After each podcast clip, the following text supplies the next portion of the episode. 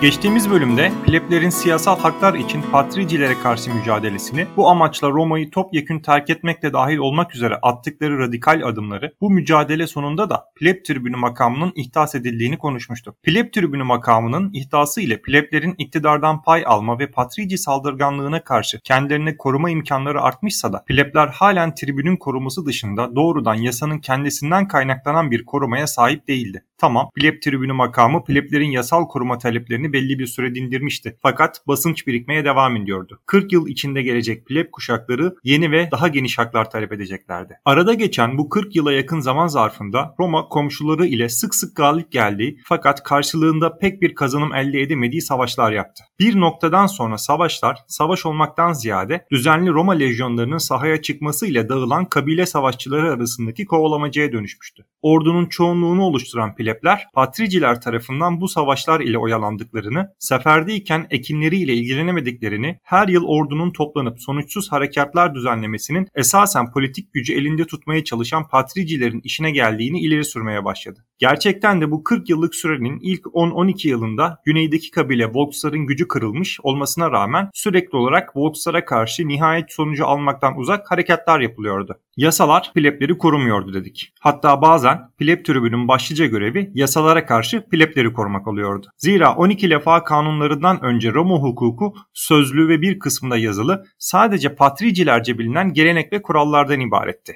M.Ö. 462 yılında pleb tribünü Gaius Tarentillus Arsa bütün yasaların yazılı olmalarını, şehre asılmalarını ve tüm Romalıların yasalar önünde eşit olması gerektiği iddiasıyla öne çıktı. Kaynayan tencereden ilk taşmalar zaten başlamıştı. Bu derece üst düzeyden gelen söylemle birlikte artık ok da yaydan çıkmış sayılırdı. Gelecek 10 yılda yeni yasalar yapılmadan plebler orduya katılmada oldukça isteksizlik sergileyecekler. Zaman zaman bu isteksizlik ciddi başarılarına neden olacaktır Roma'da. Gerek pleblerin ısrarlı talepleri, gerek yaşanan kuraklık nedeniyle meydana gelen ekonomik sıkıntıların şehrin huzurunu artık pamuk ipliğine bağlı duruma getirmesi, patricilerin yeni ve aleni yasalar yapılması konusundaki direnişini kırdı. Roma, çevre toplulukların yasalarını öğrenmek için çevreye elçiler gönderdi. Atina'ya gönderdikleri elçiler geri döndüklerinde Atinalı aristokratlar ve demokratlar arasındaki gerginlikleri azaltmak amacıyla ihdas edilmiş bulunan Solon yasalarını anlattılar. Hatta yanlarında yasaların nüshasını da getirmişlerdi.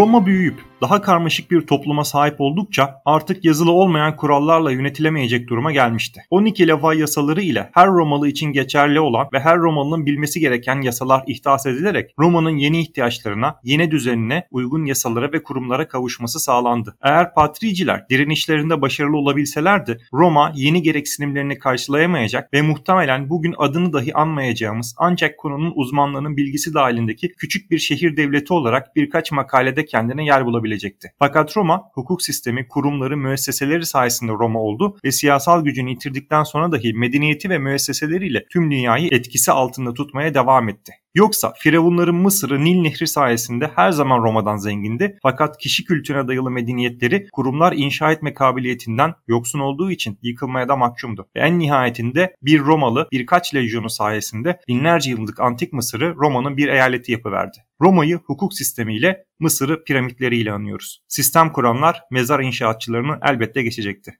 Konuya dönersek, Patrici Bilep mücadelesinin bu safhası Roma hukukunun ve dolayısıyla günümüz hukukunun temeli olan 12 lefa kanunlarının hazırlanmasını ve yasalaşmasını sağladı. Sene M.Ö. 451'di.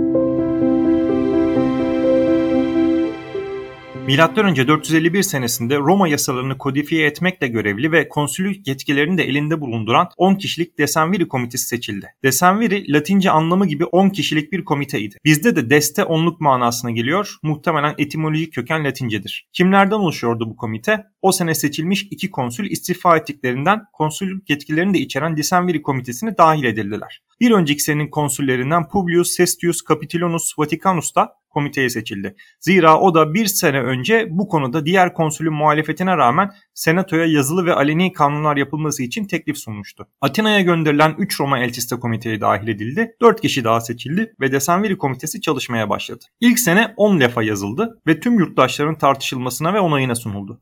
Tartışmalar sonunda gerekli görülen değişiklikler de yapılarak Comitia Centuriata tarafından onaylanarak yürürlüğe girdi. Fakat bazı konularında eksik kaldığı görüşü hakimdi. O yüzden Disenviri Komitesi için bir kere daha seçim yapıldı ve bir kısmı yeni seçilenlerle birlikte komite çalışmaya devam etti. İlk sene ne kadar katılımcı ve sorunsuz ise ikinci sene o kadar tepeden inmeci ve sıkıntılıydı.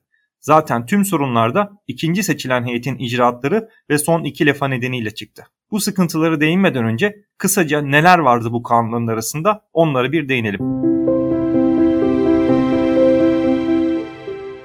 2500 yıl önce hazırlanan bu yasalarda günümüz medeniyetinin temellerini de görebilmekteyiz. Her lafada belirli bir alan düzenlenmişti. Birinci lefa mahkemelerin kuruluşu ve yargılama usulünü, ikinci lefa hırsızlık ile ilgili kuralları, üçüncü lefa borçlar kanununu, dördüncü lefa aile hukukunu, beşinci lefa miras hukukunu, altıncı lefa eşya ve mülkiyet hukukunu, yedinci lefa toprağa ilişkin hak ve suçları, sekizinci lefa haksız fiil kurallarını, dokuzuncu lefa kamu hukuku kurallarını, onuncu lefa dini kuralları, on birinci o ve on ikinci lefalar ise ek ve tamamlayıcı kuralları içermekteydi. Romalı zihni hakkında daha yakından bir fikir elde edilmek adına lefalarda yer alan bazı kurallardan örnek vermek gerekirse, birinci lefa ile yargılama yapılmadan ceza verilemeyeceği, 9. lefa ile yasaların herkese eşit olarak uygulanması gerektiği düzenlenmişti. 5. lefada borçlar hukukunun açıkça ve eşitçe düzenlenmesi sayesinde Roma ekonomisi istikrarlı bir yapıya kavuşmuş geleceğin müreffeh toplumunun zemini hazırlanmıştır. Gece evde yakalanan hırsızın öldürülmesi halinde ceza alınmayacağı yönündeki günümüzdeki hatalı toplumsal inanış da sanıyorum kökenini 8. lefadan alıyor. Buna göre gece vakti karşılaşılan hırsızın öldürülmesi halinde ceza alınmama ihtimali varken gündüz vakti yakalanan hırsızın hiç zarar görmeden derhal mahkemeye çıkartılması gerektiği yazılıdır. 12 lefa kanunlarına göre kişilere ve gruplara yönelik özel yasalar düzenlenemezdi. İdam 3 suç için söz konusuydu. Cinayet, ekinlerin yok edilmesi ve yargılamanın güvenilirliğini zedeleme. Örneğin rüşvet alan hakimler yahut yalancı şahitler Tarpeyan kayalıklarından atılarak idam edilirlerdi. Cinayet işleyenler zaten tarih boyunca en büyük yaptırım ile cezalandırılmıştır. Ekinler ise bir tarım toplumu için yaşamsal önemdeydi ve öte yandan ekonominin de temeliydi. Patrici hakimlerden oluşmaya devam edecek olan mahkemelerin tarafsızlığı ise plebler için çok önemliydi. Bu nedenle bu suçları işlemenin cezası idamdı. İkinci Desenviri döneminde yasalaşan 11. lefa en çok tartışılan lefa olmuştu. O zamana kadar böyle bir kural olmamasına rağmen 11. lefa ile patricilerle pleblerin evlenmesi yasaklanmıştı. Böylece sadece patricilerden seçilen konsüllük makamına pleb soylu birisinin gelmesi fiilen imkansız hale getiriliyordu. Plebler bu durumu tahmin edeceğiniz üzere pek de iyi karşılamadılar. Yazılı yasalara sahip olmak Mezopotamya'dan Antik Mısır'a, oradan Antik Yunan'a kadar çok alışılmadık bir mefhum değildi. Fakat bu yazılı yasaların yöneticileri de sınırlandırılması nadir görülen bir mefhumdu. Roma'da yöneticilerin kararlarına karşı mahkemeye itiraz imkanı bulunduğunu hatırladığımızda karşımıza 2500 yıl önceden bir hukuk devleti çıkıyor. Bu Roma'yı çağdaşı olan devletlerden ayıran başlıca özellikti. Biraz önce de belirttiğim üzere diğer medeniyetler yok olurken Roma medeniyetinin halen günümüz medeniyetinin özünü oluşturuyor oluşu hukukun üstünlüğü olmadan inşa edilemeyecek olan müesseseleri sayesindedir. Tabii her şey ideal değildi. İkinci Desenviri Komitesi elindeki güçten oldukça memnundu. Bu 10 kişilik komitenin içinde Appius Claudius eşitler arasında birinciydi ve güçten de en çok o memnundu. Zaten ikinci Desenviri seçiminde kendisine yakın olan adayların seçilmesini sağlamıştı. 12 lafa yasaları yürürlüğe girdikten sonra esasen Disenviri Komitesi'nin görevi bitmişti. Konsül seçimlerini gerçekleştirip görevlerini seçilecek konsülleri bırakmaları gerekiyordu. Ancak komite istifa etmedi, konsül seçimlerinin düzenlenmesini engelleyerek görevine devam etti. Komitedekileri görevden alacak bir hukuki mekanizmada bulunmadığı için keyfi bir hareket tarzı benimsediler. Zira Desenviriler görev yaparken ne konsül ne de pleb tribünü seçilmemişti. Disenvirilerin her birinin 12 liktoru yani koruması vardı ve bu liktorlar yasalara aykırı olmasına rağmen Roma şehri içinde Faskeslerinin içinde silahlarıyla yani baltalarıyla geziyorlardı. 120 liktoru bir arada gören herkes korkuyor, giderek tiranlaşan Desenvirilere itiraz edemiyorlardı. Desenviriler halka kapalı yargılamalar yapıyor, bu yargılamalarda adaletten uzak kararlar veriyor, insanları terörize ediyorlardı. Birçok Romalı hiçbir zaman istifa etmeyecekleri ve seçime gitmeyecekleri yönünde bir inanca kapılmıştı. Bu sırada Sabinler Roma'ya, Ayakuiler ise Roma'nın müttefiki olan bir şehre saldırdılar. Disenviri komitesi lejyonları kurmak için senatoyu toplantıya çağırdı. Senatörler Disenvirilerin görevinin sona erdiğini, sıradan Roma yurttaşları olduklarını, sıradan Roma yurttaşlarının senatoyu göreve çağıramayacağını ileri sürerek toplanmadılar ve çiftliklerine gittiler. Plebler de lejyonlara katılmadılar. Fakat tehlike büyüyünce senatörler geldiler ve lejyonların toplanmasını sessiz bir biçimde protesto ederek onayladılar. Yine de Desenviri komitesine sıradan yurttaşlar olarak hitap etmeye devam ettiler.